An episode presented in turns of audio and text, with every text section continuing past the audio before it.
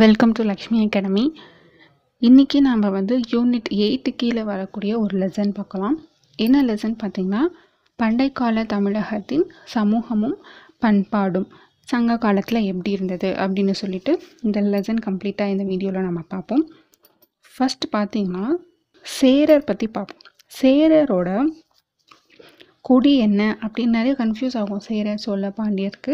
சேரர் நான் ஷார்ட்டாக சொல்கிறேன் சேரர் அப்படின்னா சேர்ந்து இருக்கக்கூடியது சேர்ந்து இருக்கக்கூடியது எதுவாக இருக்கும்னா வில்லும் அம்பு தான் சேர்ந்து இருக்கும் ஸோ அதனால் சேரருடைய கொடி என்னவாக இருக்கும் அப்படின்னா வில்லு அம்பு. ஓகேங்களா இவங்க வந்து வேந்தர்கள் அப்படின்னு சொல்லுவாங்க. சேர சொல் பாண்டியர்களை வந்து நம்ம வேந்தர்கள் அப்படின்னு சொல்லிட்டு இருந்தோம். இவங்க என்ன பகுதியை வந்து அவங்க வந்து ஆண்டார்கள் அப்படின்னு சொல்லி பார்த்தீங்கன்னா மத்திய தமிழகம் திரு திருவிதாங்கம் கொச்சி தெற்கு மலபார் கொங்கு மண்டலம். இது எல்லாமே வந்து அவங்க ரூல் பண்ண ரீஜியன் ஓகேங்களா இவங்கள பற்றின செய்திகள் வந்து எந்த நூலில் அதிகமாக வந்திருக்கு அப்படின்னு சொல்லி பார்க்கும்போது பதிற்று பத்து. சேரர்களை பற்றி அதிகமான செய்திகள் வந்த நூல் வந்து பதிற்று பத்து. இங்கே வந்து செங்குட்டுவன் பார்த்திங்கன்னா செங்குட்டன் வந்து வட இந்தியா மீது படையெடுத்திருக்காங்க ஸோ சேரன் செங்குட்டன் வந்து கண்ணகியோட சிலையை செய்யறதுக்காக இமயமலைக்கு போயிட்டு அங்கே இருக்க கல் எடுத்துகிட்டு வந்தாங்க. சரிங்களா? இவங்களுடைய தம்பி யார் அப்படின்னு சொல்லி பார்த்தீங்கன்னா இளங்கோவடிகள் அவர்கள். அவங்க தான் வந்து சிலப்பதிகாரத்துடைய ஆசிரியர். அந்த நூலில் வர ஒரு கதாபாத்திரம் தான் கண்ணகி அவர்கள். அவங்களுடைய சிலைக்கு வந்து ஒரு சிலை செய்யணும். அவங்களுடைய கண்ணகி அவர்களுக்கு சிலை செய்யணும் அப்படின்னு தான் செ செங்குட்டவன் அப்படின்ற அந்த அரசன் வந்து இமயமலைக்கு போயிட்டு கல் எடுத்துகிட்டு வருவாங்க. சரிங்களா? இந்த சேரர்களில் வந்து ரொம்ப முக்கியமான அரசர்கள்லாம் யார் அப்படின்னு சொல்லி பார்த்தீங்கன்னா உதயன் சேரலாதன் இமயவர்மன் நெடுஞ்சேரலன் நெடுஞ்சேரலாதன் சேரன் செங்குட்டவன் சேரல் இரும்புரை அப்படின்ற இந்த நான்கு அரசர்களும் வந்து ரொம்பவே வந்து முக்கியமானவர்கள். இவங்களை எப்படி ப ஷார்ட்டாக ஞாபகம் வச்சுக்கோங்க. ஃபுல் நேம் ஞாபகம் வச்சுக்கணும் அப்படின்னு இல்லை. படிக்க படிக்க ஞாபகம் வந்துடும் ஷார்ட்டாக சொல்கிறேன் உதயன் உதயன் எங்கே வந்து சூரியன் உதயமாகும் அப்படின்னு சொல்லி பார்த்தீங்கன்னா இமயமலையில் வந்து சூரியன் உதிக்கும் போது அழகாக இருக்கும். உதிக்கிற இடம் இமயமலை. அது வந்து அந்த சூரியனும் இமயமலையும் சேர்ந்து இருக்கும்போது அவ்வளோ அற்புதமாக இருக்கும். அப்படின்றத சேரன் சேரல் அப்படின்னு ஞாபகம் வச்சுக்கோங்க. ஓகேங்களா? ஷார்ட்டாக நான் சொல்லியிருக்கேன். ஃபுல் நேம் நான் நீங்கள் படிச்சுக்கோங்க. அடுத்ததாக நம்ம பார்க்க போகிறது என்ன அப்படின்னா சோழர்கள் பற்றி சோழர்களுடைய எல்லை எது வரையும் இருந்துச்சு அப்படின்னு சொல்லிப்பாங்க பார்த்தீங்கன்னா வெங்கடமலை வரையும் அவங்களுடைய எல்லை வந்து பறந்து விரிஞ்சிட்டு இருந்தது. அப்படி பறந்து விரிந்திருக்கும் போது அவங்களோட மையப்பகுதியை அவங்க வந்து அதிக கவனம் செலுத்தியது எங்கே அப்படின்னு சொல்லி பார்த்தீங்கன்னா காவேரியில் இருக்க களிமுகம் அப்படின்ற அந்த இடத்த தான் அதிகமாக வந்து அங்கே கவனம் செலுத்தினாங்க. இந்த சோழர்களில் ரொம்ப முக்கியமான அரசர்கள்லாம் யார் அப்படின்னு சொல்லி பார்த்தீங்கன்னா கரிகாலன் அவர்கள். கரிகாலன் வந்து தன்னை எதிர்த்து போரிட்ட சேரர் பாண்டியர்கள். அவங்களுக்கு ஆதரவு தெரிச்ச ஆதரவு தெரிவித்த பதினோரு வேலி தலைவர்கள் அப்படின்ட்டு இவங்களோட மொத்த கூட்டுப்படையுமே வந்து தஞ்சாவூர் பக்கத்தில் இருக்க வெண்ணி அப்படின்ற பகுதியில் வந்து அவங்கள வந்து போரில் வந்து தோக்கடிச்சிருப்பாங்க இவங்க வந்து காடுகளை எல்லாம் என்ன பண்ணியிருக்காங்க அப்படின்னா விளைநிலங்களை மாற்றிருக்காங்க நிறைய காடுகள் வந்து விளைநிலங்களை மாற்றி விவசாயிகளுக்கு வந்து அவங்க வந்து கொடுத்துருக்காங்க. அதே மாதிரி இவங்க கட்டின முக்கியமான அணை எது அப்படின்னு சொல்லி பார்த்தீங்கன்னா கல்லணை அணை வந்து ரொம்பவே முக்கியமானது. இவங்களை பற்றின நூல் வந்து எந்தில் வந்து அதிகமாக படிக்கலாம் அப்படின்னா பட்டினப்பாலை அப்படின்ற நூலில் வந்து இவங்களோட செய்திகள் வந்து அதிகமாக இருக்கும். அதே மாதிரி இந்த பட்டினப்பாலை அப்படின்றது எந்த நூல் அப்படின்னு நான் உங்களுக்கு சொல்கிற பாருங்கள் கீழ்கணக்கு நூல் ஷா அதிகமான ஒரு இன்ஃபர்மேஷன்ஸ் ஏன்னா பட்டினப்பாலை பற்றி நீங்கள் படிக்கும்போது அது எந்த நூல் அப்படின்னு உங்களுக்கு தெரிஞ்சிருக்கும். ஸோ கீழ்கணக்கு நூல் வகையை சார்ந்தது தான் பட்டினப்பாலை. அந்த பட்டினப்பாலையில் வந்து சோழ சோழ அரசர் கரிகாலனை பற்றி நிறைய செய்திகள் வந்து அதில் அடங்கியிருக்கு. ஸோ ஓகே இந்த சோழர்களில் ரொம்பவே முக்கியமான அரசர்கள்லாம் யார் அப்படின்னு சொல்லி பார்த்தீங்கன்னா இளஞ்சித் சென்னி கரிகால் வளவன் கொச்சைங்கனான் கிள்ளி வளவன் பெருனர் கிள்ளி. இங்கே பார்த்திங்கன்னா இவங்க அஞ்சு பேர் இருக்காங்க. நம்மளுக்கு ஆல்ரெடி கரிகாலன் பற்றி நம்மளுக்கு தெரியும். இவங்கள்லேருந்து வளவன் சென்னி அப்படின்னு சொல்லி இவங்க பேர்கள்லாம் முடிகிற மாதிரி இருக்கும். அதுதான் அவங்களுக்கு வந்து ஷார்ட்கட் ஃபஸ்ட்டு பாருங்கள் இளஞ்செட்டி இளஞ்செட் சென்னி சென்னின்னு முடியும். அடுத்தது கரிகால வளவன். கரிகாலனும் சொல்லுவாங்க வளவன் அப்படின்னு முடியுது. மூன்றாவது வந்து கொச்சை கனான் கனான் இன் முடியுது. இவங்க வந்து இது நீங்கள் அப்படியே ஞாபகம் வச்சுக்கோங்க. கோச்சிங் அப்படின்னு ஞாபகம் வச்சுக்கோங்க. அடுத்தது நாலாவது பார்த்தீங்கன்னா கிள்ளி வளவன் வளவன் அப்படின்னு முடியுது. ஐந்தாவது வந்து பெருனர் கிள்ளி. இவங்களும் வந்து கிள்ளி வளவன். அப்படியே வளவன் கிள்ளி சென்னி அப்படின்னு ஞாபகம் வச்சுக்கோங்க. எக்ஸ்ட்ராவாக படிக்க வேண்டியது அந்த மூன்றாவது அரசன் தான் கொச்சேங்கனான் அப்படின்றவங்க. இவங்க தான் வந்து அதிகமாக புகழ்பெற்ற முக்கியமான தலைவர்களாக இருக்காங்க. ஓகேங்களா? அடுத்ததாக வந்து நம்ம பார்க்க போகிற அரசர் வந்து பாண்டியர்களை பற்றி பார்க்க போகிறோம் இவங்க வந்து தென் தமிழகம் முழுவதையும் வந்து இவங்க வந்து ரூல் பண்ணிட்டு இருந்தாங்க. இவங்களில் வந்து ரொம்பவே முக்கியமான அரசர் யார் அப்படின்னு சொல்லி பார்த்தீங்கன்னா நெடுஞ்செழியன் அவர்கள். இவங்க வந்து ஒரு நல்ல வள வலிமை மிக்க ஒரு போர் வீரனாக வந்து இருந்திருக்காங்க. இவங்க வந்து முக்கியமான போர் என்ன அப்படின்னு சொல்லி பார்த்தீங்கன்னா சேரர் சோழனை ஆதரித்த ஐந்து வேலிர் குல தலைவர்களை வந்து கூட்டுப்படையாக வந்து அவங்கள வந்து தோக்கடிச்சிருக்காங்க அது எங்கே அப்படின்னு பார்த்தீங்கன்னா தலையாளங்கானம் அப்படின்ற அந்த இடத்துல வந்து தோக்கடிச்சிருக்காங்க இவங்களோட வேறு பெயர் அப்படின்னு சொல்லி பார்த்தீங்கன்னா கொற்கை தலைவன் அப்படின்னு சொல்லிட்டு இவங்கள வேறு பெயர்களாகவும் வந்து புகழ்ந்திருக்காங்க. அதே மாதிரி இந்த பாண்டிய நகரத்தை வந்து நீங்கள் வந்து ரொம்ப செய்யக்கூடிய செயல் என்ன? தொழில் அப்படின்னு என்னன்னு பார்த்தீங்கன்னா முத்து குளித்தல் உங்கள் எல்லாருக்கும் தெரியும். அதே மாதிரி இதில் வந்து நாணயம் வந்து பார்த்தீங்கன்னா ஒரு புறத்தில் வந்து யானையாகவும் மற்றொரு புறத்தில் வந்து மீன் அப்படின்னு சொல்லிட்டு இவங்களோட நாய நாணயம் வந்து இடம்பெற்றிருக்கும். இவங்களோட கொடி எல்லாருக்கும் தெரியும். மீன் அதனால் இவங்களோட நாணயத்துலேயும் ஒரு புறம் மீன் இருக்கும் இன்னொரு புறம் வந்து யானை இருக்கும். ஓகேங்களா? அடுத்ததாக பார்த்தீங்கன்னா முதுகுடுமி பெருவழுதி அப்படின்ற ஒரு அரசன் வந்து பல வேலிகளை நடத்தியிருக்காங்க வேத வேலிகள் நடத்தியிருக்காங்க அதனால அந்த வேலிகள் வேள்விகள்லாம் நடக்கும்போது அதனுடைய நினைவாக வந்து நிறைய நாணயங்களை வந்து வெளி வெளியிட்டிருக்காங்க. ஸோ அதிகமான வேள்விகள் நடத்தி அதில் வந்து நாணயங்கள் வெளியிட்ட ஒரு அரசர் பெயர் என்ன அப்படின்னு சொல்லி கேட்டிங்கன்னா முதுகுடும்பி பெருவழுதி அப்படின்ற அரசன் இவங்க வந்து பாண்டிய அரசர். ஓகேங்களா? இப்போ வந்து இந்த மூன்று அரசர்களும் வந்து அவங்களுக்கு சூட்டிக்கொண்ட பட்டங்கள் என்ன அப்படின்னு சொல்லிட்டு ஒரு டேபிளர் காலம் இருக்குது பாருங்கள் அதில் வந்து சேரன் வந்து பார்த்திங்கன்னா ஆதவன் குட்டுவன் வானவன் இரும்பொறை அப்படின்ற அந்த நான்கு பெயர்கள் வந்து சேரனுக்கு வரும். ஆதவன் குட்டுவன் வானவன் இரும்பொறை. இது அந்த நம்ம முக்கியமான சேரர்கள் பார்த்தோம் இல்லையா? அவங்களோட நேமில் இருக்கிற மாதிரி இவங்களது இருக்கும். ஸோ அது ஈஸியாக மனப்பாடம் பண்ணிக்கலாம். அடுத்ததாக சோழன் பார்த்திங்கன்னா சென்னி செம்பியன் கிள்ளி வளவன் அப்படின்ற பட்டங்கள் வந்து சோழர்கள் வந்து சூட்டி கொண்டார்கள் பாண்டியர்கள் பார்த்திங்கன்னா மாறன் வழுதி செல்லியன் தென்னர் அப்படின்ற இந்த நான்கு பட்டங்கள் வந்து பாண்டியர்களுக்கு சொந்தமானது. அடுத்ததாக முக்கியமான பாண்டிய அரசர்கள்லாம் யார் அப்படின்னு சொல்லி பார்த்திங்கன்னா நெடியோன். குதுமுடுமி பெருமழுதி. நன்மாறன் நெடுஞ்செழியன் அப்படின்ற இந்த நான்கு அரசர் வந்து ரொம்பவே வந்து புகழ் பெற்றவர்கள்.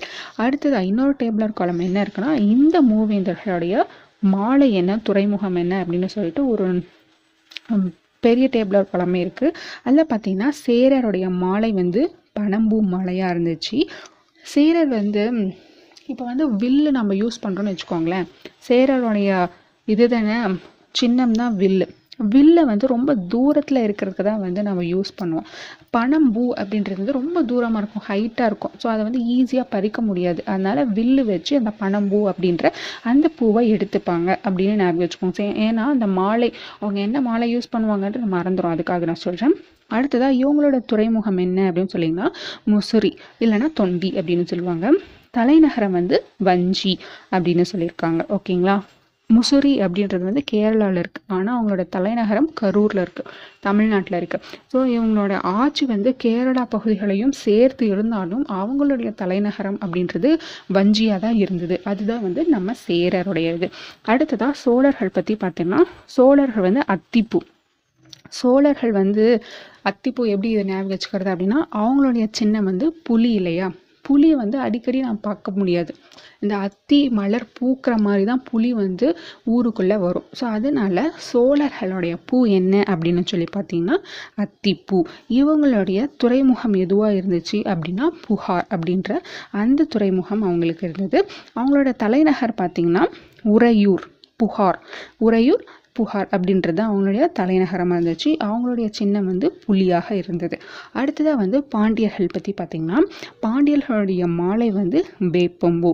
வேப்பம்பூ தான் வந்து பாண்டியர்களுடைய ஒரு பூவாக இருந்துச்சு. ஏன்னா ரெண்டு பூ உங்களுக்கு வந்து நான் உங்களுக்கு ஷார்ட்கட் சொல்லி கொடுத்துட்டேன். ஸோ இந்த பூ வந்து ஈஸியாக உங்களுக்கு ஞாபகம் வந்துடும் ஓகேங்களா? அடுத்ததாக இவங்களுடைய துறைமுகம் எது அப்படின்னு சொல்லி பார்த்தீங்கன்னா கொர்க்கை தலைநகரம் அப்படின்றது மதுரை. இவங்களுடைய சின்னம் வந்து இரண்டு மீன். ஓகேங்களா? இதுதான் வந்து அந்த பெரிய டேப்லர் காலம். அடுத்ததான் குறுநில மன்னர்கள் பற்றி பார்ப்போம் நம்ம. குறுநில மன்னர்கள் முன்னாடி பார்த்தவங்க எல்லாம் ரொம்ப வந்து புகழ்பெற்ற வேந்தர்கள் அவங்கெல்லாம். இப்போ பார்க்க போகிறது குறுநில மன்னர்கள். குறுநில மன்னர்களில் யார் யார் வருவாங்கன்னா ஆய் வேலிர் கிளார் அப்படின்ற அந்த மூன்று நபர்கள் வருவாங்க. இவங்க வந்து மிக சுதந்திரமாக நெஞ்சுர மிக்கவர்களாக இந்த மன்னர்கள் வந்து இருந்தாங்க. இதில் வந்து ஆய் அப்படின்ற அந்த வார்த்தை வந்து ஆயர் அப்படின்ற வார்த்தையிலேருந்து தான் வந்து மருவி வந்திருக்கு. அந்த ஆயர் என்ன அப்படின்னா ஆண் நிறைகளை மேய்ப்பவர்களை தான் ஆயர் அப்படின்னு சொல்லுவோம். அதுதான் வந்து ஆய் அப்படின்னு இருக்குது இதில் வந்து முக்கியமானவர்கள்லாம் யார் அப்படின்னு சொல்லி பார்த்தீங்கன்னா அந்நிரன் திதியன் நன்னன். மூணே மூணு பேர் தான். எல்லாம் ந இன் இன் இன் அப்படின்னு முடியக்கூடியவர்கள் இருப்பாங்க. அந்நிரன் திதியன் நன்னன். வேளிர் வேளிர்களாக இருக்காங்கல்ல அவங்களாம் என்னென்ன அப்படின்னு சொல்லி அந்த த மன்னர்கள் அரசர்களை பார்த்தீங்கன்னா பாரி காரி ஓரி பேகன் ஆய் அதியமான் நல்லி. இது வந்து நம்ம சின்ன வயசில் படிச்சிருப்போம். ஆனால் ஈஸியாக எப்படி வைக்கணும் பாரியை வந்து பா கா ஓ ஓகேங்களா? பா கா ஓ திரும்ப பா. அதுக்கப்புறம் ஆ ஆ மாதிரி அப்படி ஆப்போசிட்டாக வரும். ஆ அ நா. அப்படி புரிஞ்சுங்களா? பாரி பா. காரி கா. ஓரி ஓ. இது மூணு ஞாபகம் வச்சுக்கோங்க. ஏன்னா இது ஈஸி பா கா ஓ. இந்த மூணு முடிஞ்சதுக்கப்புறம் திரும்ப பால வரும். அதுதான் வந்து பேகன் அடுத்தது வந்து அந்த ஆ ஆ அகர வரிசையை ஆ ஆ அகர வரிசை மாறி ஆ ஆ அப்படின்னு இருக்கும். ஆய் அதியமான் அப்படின்ட்டு அந்த வரிசை மாறி இருக்கும். கடைசியாக வந்து நல்லி அவர்கள் நன்றி அப்படின்னு முடிகிற மாதிரி கடைசியாக வர்றவங்க வந்து நல்லி அவர்கள். இந்த ஏழு பேர் வந்து வேலீர்கள். ஓகேங்களா? நெக்ஸ்ட் வந்து அவங்களுடைய ஆட்சி அமைப்பு எப்படி இருந்தது அப்படின்னு சொல்லி பார்த்தீங்கன்னா சங்க காலத்தில் ஆட்சி அமைப்பு அப்படின்றது வந்து இது வந்து அரச உரிமை தான். ஸோ அரசர்கள் தான் வந்து அந்த ஆட்சி அமைக்கிறது அப்படின்றது அவங்களுக்கு சொந்தமானது. அரசனை வந்து கோ அப்படின்னு சொல்லுவோம். கோ அப்படின்னா அரசன் அப்படின்னு அர்த்தம். இவங்களுக்கு வேறு என்ன பெயர்கள்லாம் இருக்குது அப்படின்னு பார்த்தீங்கன்னா வேந்தன்னு கூப்பிடுவாங்க. கோன் மன்னன் கொற்றவன் இறைவன் அப்படின்ற மற்ற பெயர்களை சொல்லியும் வந்து இந்த அரசன் அப்படின்றவங்கள வந்து கூப்பிட்டுட்டு இருந்தாங்க. மூத்த மகன் தான் வந்து எப்பவுமே வந்து ஆட்சி அமைப்பார்கள். அவங்களுக்கு ஆட்சி கொடுக்குற அந்த விழாவை தான் வந்து என்னென்னு சொல்லுவாங்கன்னா அரசு கட்டிலேறுதல் அப்படின்னு சொல்லுவாங்க. இல்லைன்னா முடிச்சூட்டு விழா. ஏன்னா முடிச்சூட்டு விழான்றது நிறைய பேருக்கு தெரியும். ஆனால் இந்த அரசு கட்டி ஏ கட்டிலேறுதல் அப்படின்றது யாருக்கும் தெரியாது. அப்படின்னாலையும் வந்து அது என்னது? முடிச்சூட்டு விழாவை தான் வந்து குறிக்கும் அப்படின்றது ஓகே அடுத்ததாக பார்த்தீங்கன்னா ஓகே பெரியவங்க தான் வந்து ஆட்சி அமைப்பாங்க. அப்போ அவங்களுக்கு இளையவர்கள்லாம் என்ன பெயர் சொல்லியிருப்பாங்கன்னா இளங்கோ இளஞ்செழியன் இளஞ்சேரல் அப்படின்ற பெயர்கள் மூலயமா அவர்கள் வந்து அழைக்கப்பட்டனர். இந்த அரசவை அப்படின்றத வந்து இன்னொரு வார்த்தையால் அழைக்கப்படும். அது என்னென்னா நாளவை. நாளவை அப்படின்னா என்ன மீனிங் என்ன பொருள் அப்படின்னு கொஷின் கே நிறைய கேட்க சான்சஸ் இருக்குது ஸோ நாளவை அப்படின்னா அரசவை. இது வந்து பகல் டைமில் மட்டும்தான் இது நடக்கும். இரவில் நடக்காது. ஸோ அவை என்பது தான் இன்னொரு இப்போ வார்த்தை என்ன அப்படின்னா நாளவை அப்படின்னு சொல்கிறாங்க இந்த அரசர்களுக்கு வந்து நிலவரி அப்படின்றது ரொம்பவே முக்கியமானதாக இருந்துச்சு. ஏன்னா அரசு வந்து வழி நடத்தி செல்வதற்கு வரி பணம் அப்படின்றது வந்து அவங்களுக்கு வந்து இந்த நிலவரி மூலியமாக தான் வந்து அவங்களுக்கு கிடைச்சிட்டு இருந்தது. அடுத்ததாக பார்த்தீங்கன்னா அரசர்களும் வீரர்களும் வந்து இந்த வீரக்கல்லல் அப்படின்றத வந்து அவங்க போட்டுட்டு இருந்தாங்க. அந்த வீரக்கல்லலில் அவங்க செய்த சாதனைகளை வந்து அவங்க பொறிக்க பொறித்திருப்பார்கள்.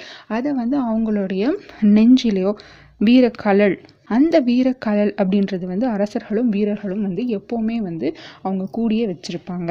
அடுத்ததாக பார்த்தீங்கன்னா புறமுதுகு காட்டி வந்து போரில் எப்போவுமே வந்து காயப்பட மாட்டார்கள்.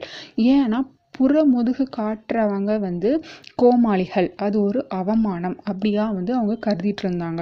அப்படி புறமுதுகில் காயம் ஏற்பட்டுச்சு அப்படின்னா உண்ணாவிரதத்தோடையே இருந்து மரணத்தை அவங்க வந்து தழுவுவாங்க அப்படின்றது அந்த காலத்தில் இருந்துச்சு. அடுத்ததாக அவங்களுடைய சபையில் நடக்கக்கூடிய நிகழ்வுகள் அப்புறம் உறுப்பினர்கள்லாம் யார் அப்படின்னு சொல்லி பார்த்தீங்கன்னா அரசருக்கு வந்து ஐந்து கடமைகள்லாம் இருக்கும். அந்த ஐந்து கடமைகள்லாம் என்ன அப்படின்னு சொல்லி பார்த்தீங்கன்னா கல்வி கற்பதை ஊக்குவிக்கிறது சடங்குகள் நடத்துவது பரிசுகள் வழங்குவது மக்களை காப்பா காப்பது குற்றவாளிகளை தண்டிப்பது. இந்த அஞ்சு தான் வந்து அரசனுக்கு ஒரு முக்கியமான ஐந்து கடமைகளாக வந்து அவங்க வந்து கருதினார்கள். அடுத்ததாக வந்து அந்த சபையில் இருக்கக்கூடிய குழுக்கள் வந்து ரெண்டு வகையில் இருந்தாங்க. ஒன்று வந்து அஞ்சு பேர் கொண்ட ஒரு குழுவாகவும் எட்டு பேர் கொண்ட ஒரு குழுவாகவும் இருந்தாங்க. அஞ்சு பேர் கொண்ட குழுவை வந்து ஐம்பெருங்குழு அப்படின்னு வந்து பெயர் இருந்தது. அதே மாதிரி எட்டு உறுப்பினர்கள் கொண்ட குழு வந்து என்பேராயம் அப்படின்ற அந்த பெயர் கொண்டு அழைச்சிட்டு இருந்தாங்க. ஸோ இது வந்து கொஷின் கேட்க சான்சஸ் இருக்குது என்பேராயம் அப்படின்னா எத்தனை பேர் இருப்பாங்க அப்படின்னா எட்டு பேர் அரச சபையில் இருப்பாங்க. அடுத்ததான் இந்த சங்க காலத்தில் படை எப்படி இருந்துச்சு அப்படின்னு சொல்லி பார்க்கும்போது இராணுவம் அப்படின்னாவே அங்கே வந்து நான்கு படைகள் வந்து முக்கியமாக இருந்துச்சு. ஒன்று காலாட்படை அடுத்ததாக குதிரைப்படை யானைப்படை தேர்ப்படை. இந்த நான்கு படைகள் தான் வந்து ஒரு அரசனோட படையில் வந்து இருக்க வேண்டிய முக்கியமான படைகள். ஸோ படை தளபதியை வந்து தானை தலைவன் அப்படின்னு வந்து அவங்க அழைப்பாங்க. அடுத்தது அவங்களுக்கு என்னென்ன ஆயுதங்கள்லாம் வச்சுருப்பாங்கன்னா வாள் கேடயம் தோமாரம் வில் அம்பு அப்படின்ற நான்கு ஆயுதங்கள் வந்து யூஸ் பண்ணிடுறாங்க இதில் வந்து தோமாரம் அப்படின்றது வந்து ஈட்டி எறிதல். ஈட்டி தான் வந்து தோமாரம் அப்படின்னு சொல்லுவாங்க.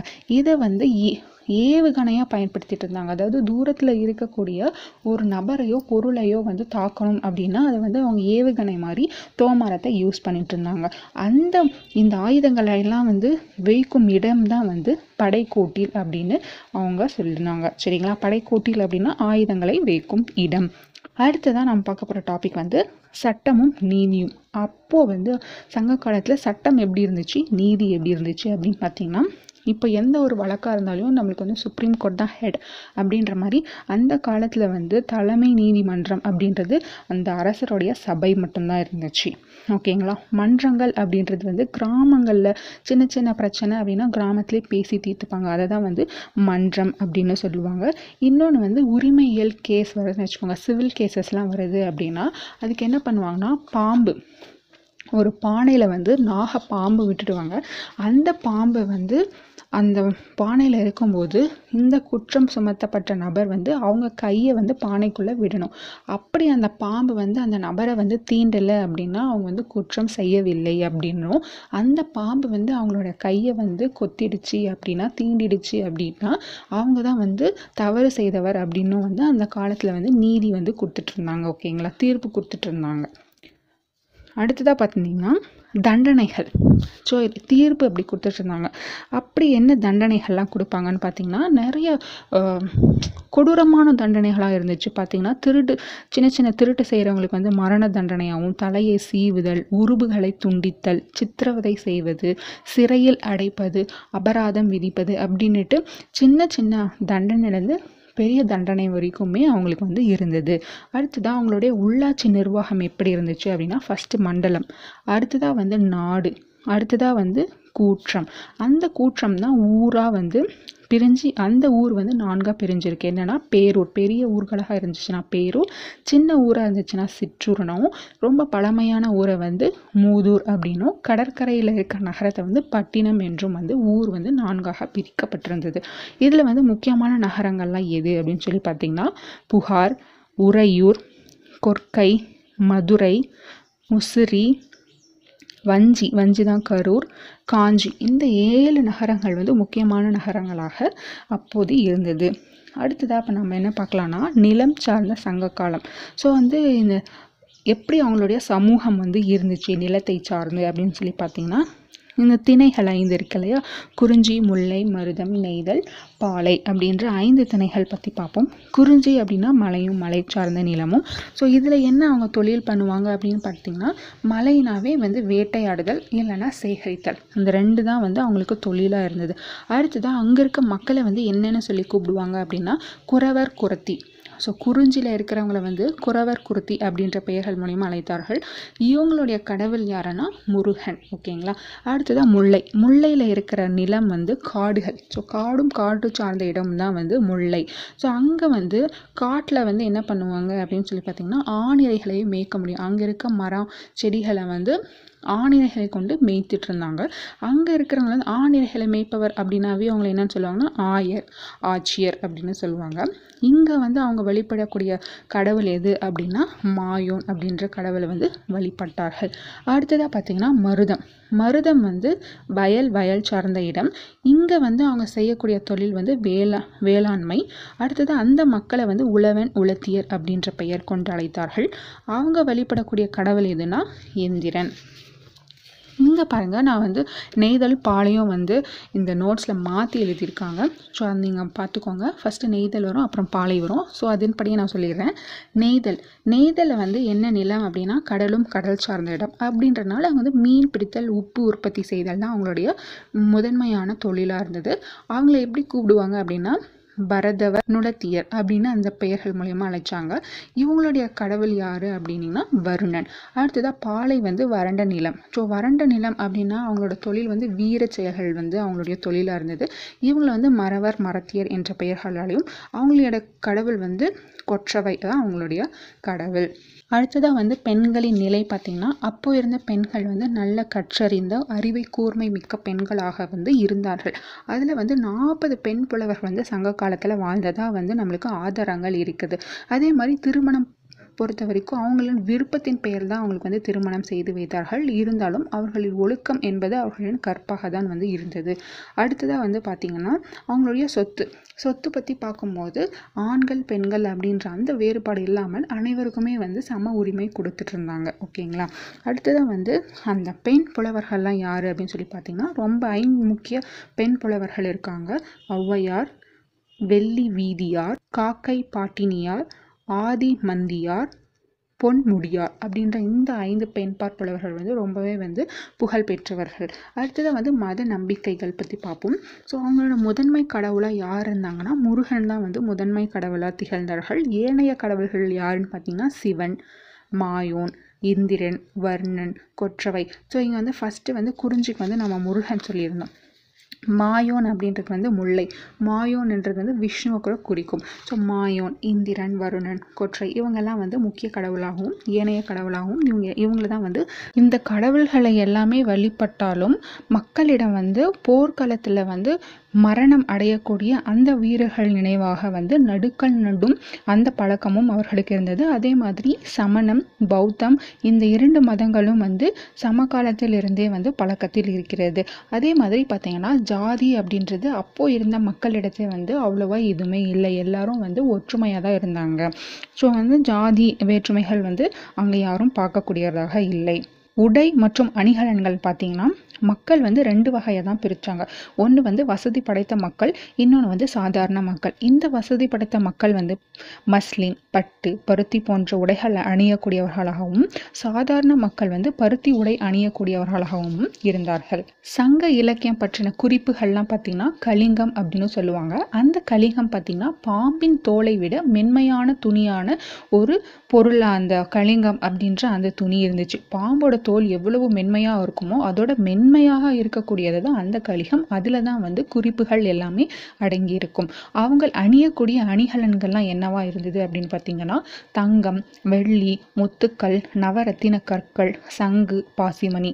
தங்கம் வெள்ளி முத்துக்கள் நவரத்தின கற்கள் சங்கு பாசிமணி போன்ற பல்வேறு வகையான அணிகலன்கள் வந்து சங்ககால மக்கள் வந்து அணிந்திருந்தனர். கலைகள் பற்றி பார்த்தீங்கன்னா இசைக்கருவிகள் என்னென்ன இசைக்கருவிகள்லாம் இருந்தது அப்படின்னு பார்த்தீங்கன்னா முரசு புல்லாங்குழல் யாழ் போன்ற இசைக்கருவிகள் வாசிக்கக்கூடியதாக மக்கள் வந்து இருந்தாங்க. அதே மாதிரி இந்த புலவர்கள்லாம் பாட்டு பாடும் புலவர்களெல்லாம் என்னன்னு சொல்லி கூப்பிட்டாங்கன்னா பாணர் விரலியர் போன்ற பெயர்கள் மூலயமா இந்த புலவர்களை வந்து அழைத்துட்டு இருந்தாங்க. அதே மாதிரி அந்த பாடலுக்கேற்ப நடனம் ஆடுபவர்களை வந்து கணிகையர் அப்படின்ற பெயர் மூலயமா அழைச்சாங்க. இந்த அரசர்களில் வந்து ஏழு ஸ்வரங்களும் தெரிஞ்ச அரசர் யார் அப்படின்னு பார்த்தீங்கன்னா கரிகாலன் என்ற அரசன். அவங்க வந்து ஏழு இசைகளிலும் ஏழு ஸ்வரங்களிலும் வந்து புலமை பெற்றதுனால இசை வல்லூன் அப்படின்ற சிறப்பு பெயர் வந்து கரிகாலன் என்ற அரசனுக்கு வந்து இருந்தது. அதே மாதிரி ரொம்ப ஃபேமஸாக அப்போது சங்க காலத்தில் எது அப்படின்னு பார்த்தீங்கன்னா நாட்டுப்புற நாடகம். அந்த கூத்து அப்படின்னு சொல்லக்கூடிய அந்த நாட்டுப்புற நாடகம் வந்து ரொம்பவே வந்து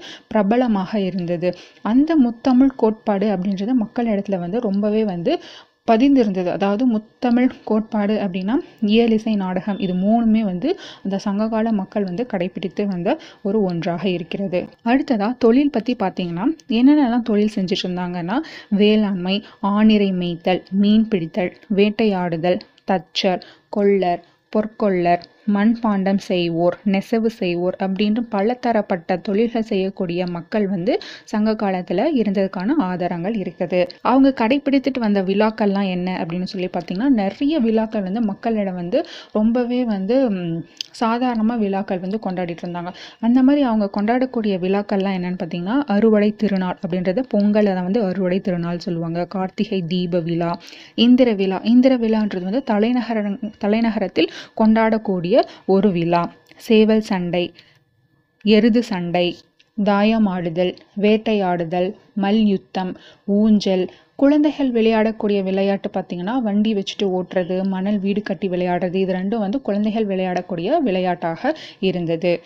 வணிகம் பற்றி பார்த்தீங்கன்னா மூன்று வன வகையான வணிகம் வந்து செஞ்சுட்டு இருந்தாங்க உள்ளூர் உள்நாடு கடல் சா கடல் கடந்து செல்லும் வணிகம் அப்படின்னு சொல்லிட்டு மூன்று வகையான வணிகம் வந்து செய்யக்கூடியதாக இருந்தார்கள். இந்த வணிகம் செய்யும்போது அங்கே பொருட்கள் எல்லாம் சேமித்து வச்சுக்கிறதுக்காக சேமிப்பு கிடங்கு அப்படின்றது வந்து அங்கவே இருந்தது. அதே மாதிரி இந்த கடல் வழியாக பயணம் செய்து வருபவர்கள் வந்து இந்த கடற்கரை வந்துருச்சு அப்படின்னு தெரிவிக்கும் விதமாக கடற்கரை இலங்கு சுடர் அதாவது கடற்கரை விளக்கம் சொல்லுவாங்க இல்லையா? அந்த கோபுரம் வந்து எல்லா கடற்கரையிலும் வச்சுருந்தாங்க. அடுத்ததாக பார்த்தீங்கன்னா இந்த தொல்லியல் துறை அறிஞர்கள்லாம் வந்து என்ன சொல்கிறாங்க அப்படின்னா எகிப்து அரசன் இரண்டாம் ராம்செலியன் அப்படின்ற அந்த அரசனுடைய உடல் வந்து இப்போவும் இருக்குது அதை அவங்க ப பதப்படுத்துறதுக்காக என்ன யூஸ் பண்ணியிருக்காங்க அப்படின்னு பார்த்தீங்கன்னா கருமிளகு. அந்த கருமிளகை வந்து அடி வயிற்றிலும் நாசினிலும் போட்டு அந்த அரசனுடைய உடலை வந்து பாதுகாத்துட்டு வராங்க. ஸோ பண்டைய காலத்திலே வந்து இந்த பதப்படுத்தும் முறை அப்படின்றது வந்து இருந்துட்டு இருந்துச்சு அப்படின்னு இந்த தொல்லியல் துறை அறிஞர்கள் வந்து தகவல் கூறியிருக்கிறாங்க. அடுத்ததாக பார்த்தீங்கன்னா ஆரிலியன் அப்படின்ற ஒரு அரசன் இவங்க வந்து ரோம பேரரசு. இவங்க என்ன பண்ணாங்கன்னா பட்டை வந்து நம்ம நாட்டில் இருந்து வந்து ஏற்றுக்கிட்டாங்க ஸோ நாம் வந்து அவங்களுக்கு பட்டு கொடுப்போம்.